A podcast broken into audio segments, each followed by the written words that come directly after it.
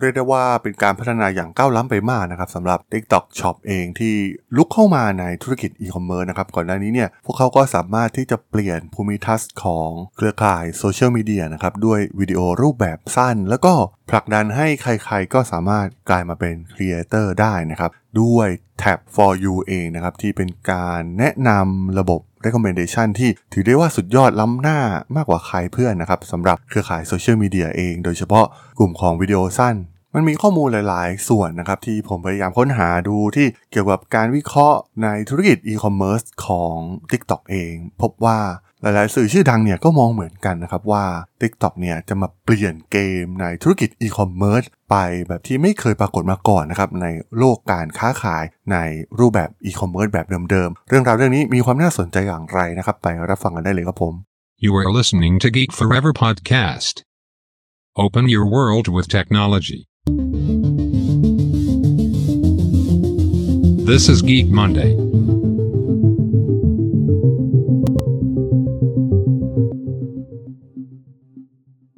สวัสดีครับ ผมด.ดล จาก ด.ดล็อกนะครับ และนี่คือรายการ Geek Monday นะครับ รายการที่จะมายกตัวอย่าง case study ทางธุรกิจที่มีความน่าสนใจนะครับ ใน EP นี้มาพูดถึง TikTok Shop หรือว่าธุรกิจอีคอมเมิร์ซของทางฝั่ง TikTok นะครับ ถือว่าตอนนี้เนี่ยเรียกได้ว่าก้าวล้ำหน้าไปอย่างมากนะครับ หากใครลองเข้าไปเล่นใน TikTok เองนะครับ ตอนนี้โอ้โหผลักดันรูปแบบอีคอมเมิร์ซแบบเต็มตัวนะครับ มีฟีเจอร์ต่างๆมากมายนะครับ เหมาะกับพ่อค้าแม่ค้าออนไลน์เป็นอย่างมากนะครับ รวมถึง เหล่าอินฟลูเอนเซอร์เองที่อยู่ในแพลตฟอร์ม TikTok อยู่แล้วด้วยนะครับ สามารถที่จะนำสินค้าจากร้านค้าใด ๆ เนี่ยมาขายหรือแม้กระทั่งร้านค้าก็สามารถหาอินฟลูเอนเซอร์เพื่อมาโปรโมทสินค้า โดยมีการแบ่งค่าคอมมิชชั่นกันนะครับ มีระบบจัดการหลังบ้าน สามารถแบ่งค่าคอมมิชชั่นกันได้นะครับ แล้วก็ร้านค้าเนี่ยก็สามารถที่จะเลือกเหล่าอินฟลูเอนเซอร์ที่ต้องการที่จะมาโปรโมทสินค้าของตนเองได้โหหลาย ๆ ฟีเจอร์เนี่ยถือว่าน่าสนใจมากๆนะครับมันแทบจะไม่เคยปรากฏมาก่อนเลยด้วยซ้ำนะครับ ถ้าเทียบกับรูปแบบอีคอมเมิร์ซเว็บไซต์ช้อปปิ้งออนไลน์แบบเดิมๆ แพลตฟอร์มในโลกตะวันตกนะครับ ไม่ว่าจะเป็น Amazon เอง หรือ Walmart หรืออีกหลาย ๆ แพลตฟอร์มนะครับ ที่เป็นรูปแบบอีคอมเมิร์ซแบบดั้งเดิมที่ใช้งานง่าย ๆ นะครับ ใส่ตะกร้าสินค้ามีระบบแนะนำสินค้าที่เราน่าจะชื่นชอบนะครับ มันดู basic ไปเลยนะครับ เมื่อเทียบกับสิ่งที่ TikTok กำลังทำอยู่ในตอนนี้มันเป็นการพลิกรูปแบบของการช้อปปิ้งออนไลน์ไปอย่างสิ้นเชิง โดยผ่านโลกโซเชียล ซึ่งมันก็คล้ายๆกับสิ่งที่เราเรียกว่า social commerce ก่อนหน้านี้มันก็มีมานานสักพักหนึ่งแล้วนะครับ ก็ผ่านแพลตฟอร์มอย่าง Instagram เองหรือว่า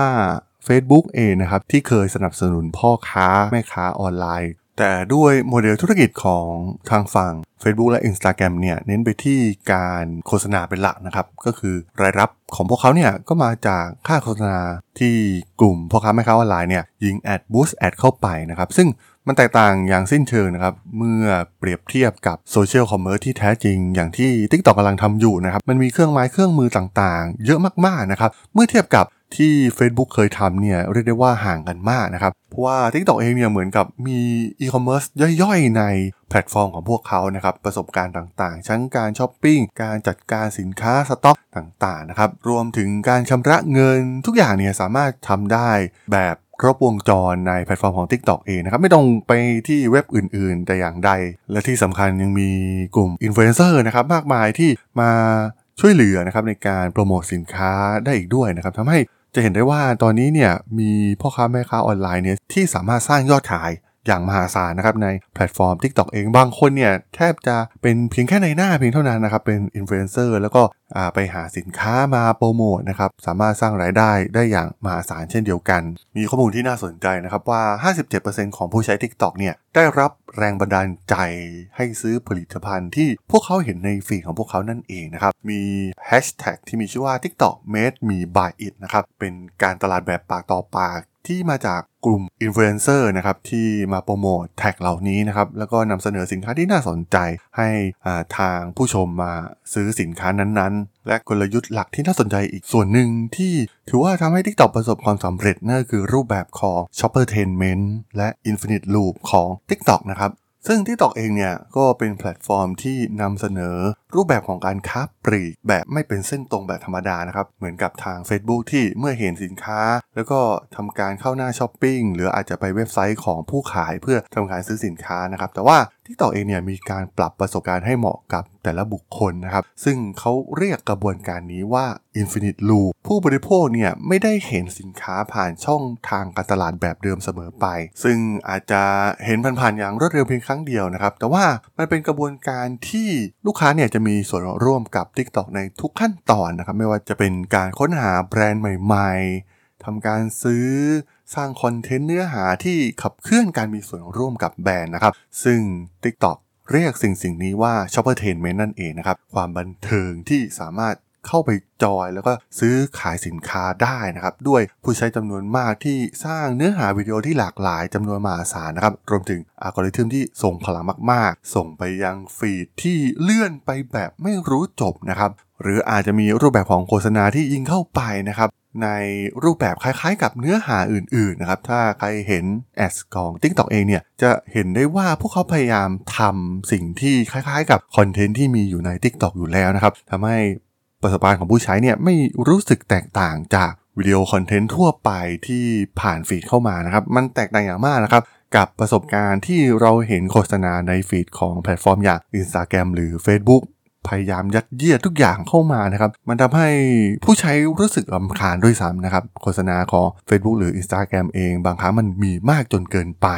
ซึ่งเมื่อเราลูกค้าหรือว่าผู้ใช้งานเนี่ยพบวิดีโอที่มีการแท็กผลิตภัณฑ์นะครับ พวกเขาก็จะมีการค้นหาเพิ่มเติมเกี่ยวกับผลิตภัณฑ์และแบรนด์นั้นๆนะครับ แล้วก็สามารถทำได้ง่ายๆนะครับผ่านแพลตฟอร์มของ TikTok เอง แพลตฟอร์มของ TikTok เนี่ยยังมีเครื่องมือสำหรับการไลฟ์สดนะครับ รวมถึงวิดีโอที่สามารถสั่งซื้อสินค้าได้เลยนะครับ พวกเขาได้ร่วมมือกับยักษ์ใหญ่ด้านอีคอมเมิร์ซอย่าง Shopify นะครับในการรวมบริการเข้ากับ TikTok ทำให้ผู้ใช้เองเนี่ยไม่ต้องสลับแอปไปมานะครับทำให้น่ารำคาญบางครั้ง มันอาจจะมีประสบการณ์ที่แย่กว่านะครับหากต้องเด้งไปอีกแอปหนึ่งเหมือนที่เกิดขึ้นในฝั่งของ Facebook แม้คู่แข่งของพวกเขาอย่าง Instagram เองเนี่ยพยายามสร้างเครื่องมือ social commerce ที่มีความคล้ายคลึงกันนะครับในแพลตฟอร์มของพวกเขาแต่ว่า อัลกอริทึมของ Instagram เนี่ยไม่สามารถแข่งขันกับ TikTok ได้นะครับ เพราะว่า TikTok เองเนี่ยมี recommendation engine ที่ทรงพลังมากๆนะครับ ผมเองเนี่ยก็เคยอ่านหนังสือเกี่ยวกับ TikTok นะครับที่พวกเขาสร้างขึ้นมาคือแนวคิดมันแตกต่างจากแพลตฟอร์มโซเชียลมีเดียอื่นๆอย่างชัดเจน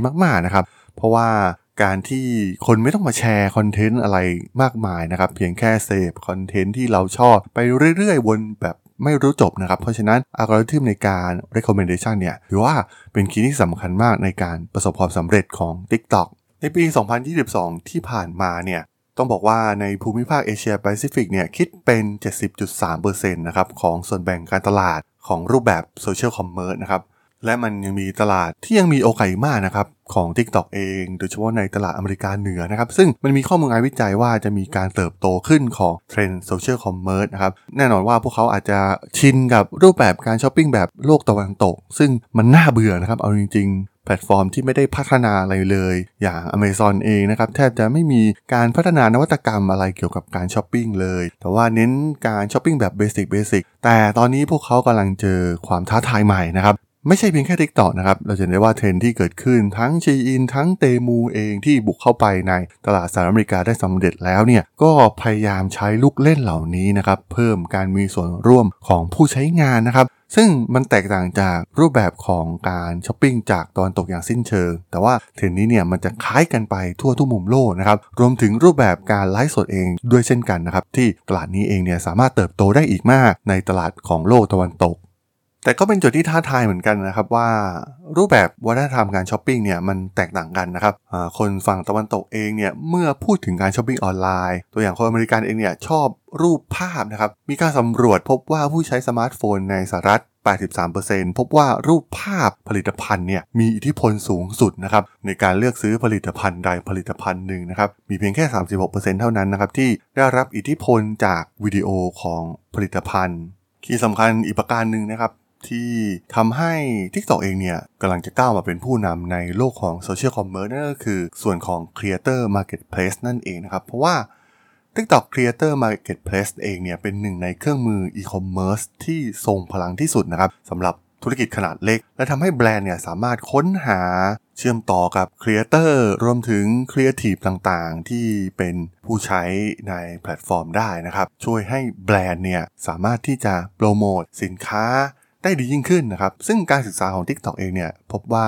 62%ของผู้ใช้แพลตฟอร์ม ชอบเนื้อหาที่มีแบรนด์เฉพาะของ TikTok นะครับ ซึ่งสร้างร่วมกับเราอินฟลูเอนเซอร์ผ่าน Creator Marketplace นั่นเองนะครับทำให้เนื้อหาประเภทนี้เนี่ยได้เปรียบกว่ากิจกรรมทางด้านการตลาด และการสร้างรายได้บน TikTok ซึ่งมันเป็นการยกระดับ TikTok นะครับจากแอปพลิเคชันโซเชียลมีเดียแบบธรรมดาให้กลายเป็นแพลตฟอร์มอีคอมเมิร์ซแบบครบวงจรนะครับ ซึ่งถ้าใครเข้าไปลองในตอนนี้เนี่ยจะพบว่ามันมีเครื่องมือต่างๆมากมายนะครับแม้กระทั่งมี API ให้คนสามารถเอาไปใช้ในการเชื่อมต่อกับแพลตฟอร์มอื่นๆได้นะครับมีข้อมูลรายงาน ไปยังแพลตฟอร์ม ด้านการตลาดภายนอก หรือสามารถวิเคราะห์ด้วยตัวเราเองได้นะครับช่วยให้เราสามารถ จัดการแคมเปญการตลาดแบบอินฟลูเอนเซอร์ได้หลายรายการแบบง่ายดายมากๆนะครับแม้ว่าตอนนี้เองเนี่ยทาง TikTok เองเนี่ยจะประสบปัญหาหลายๆอย่างนะครับเนื่องจากมีปัญหากับหน่วยงานรัฐ โดยเฉพาะในสหรัฐอเมริกาเอง รวมถึงการแบนอุปกรณ์ต่างๆ ที่ไม่ให้ใช้ TikTok นะครับแต่ว่าผู้คนก็ไม่หยุดใช้งาน TikTok ในชั่วข้ามคืนอยู่แล้วนะครับ มันมีเครื่องมือ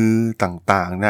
รูปแบบของ social commerce ของ TikTok เอง เทคโนโลยีใหม่ ๆ มีพัฒนาอย่างต่อเนื่องนะครับ ทำให้ลูกค้าสามารถเชื่อมต่อกับแบรนด์และผลิตภัณฑ์ผ่านวิดีโอบน TikTok รวมถึงเครือข่ายโซเชียลมีเดียเองนะครับ ซึ่งมันจะกลายเป็นเทรนด์ใหม่ที่น่าจับตามอง และมันมีโอกาสมากๆนะครับที่จะมา disrupt ธุรกิจเก่าๆ โดยเฉพาะอีคอมเมิร์ซในยุคเก่าๆ ที่ไม่ยอมปรับตัวและพัฒนานวัตกรรมใหม่ๆ ออกมาเหมือนที่ TikTok กำลังทำอยู่นั่นเองครับผม สำหรับเรื่องราวของ TikTok ที่กำลังรุกเข้ามา disrupt ธุรกิจในอุตสาหกรรมอีคอมเมิร์ซใน EP นี้ผมก็ต้องขอจบไว้เพียงเท่านี้ก่อนนะครับสำหรับเพื่อนๆที่สนใจเรื่องราวทางธุรกิจเทคโนโลยีและวิทยาศาสตร์ใหม่ๆที่มีความน่าสนใจก็สามารถติดตามมาได้นะครับทางช่อง Geek Forever Podcast ตอนนี้ก็มีอยู่ในแพลตฟอร์มหลักๆ ทั้ง Podbean Apple Podcast Google Podcast Spotify YouTube แล้วก็จะมีการอัปโหลดลงแพลตฟอร์ม Blockdit ใน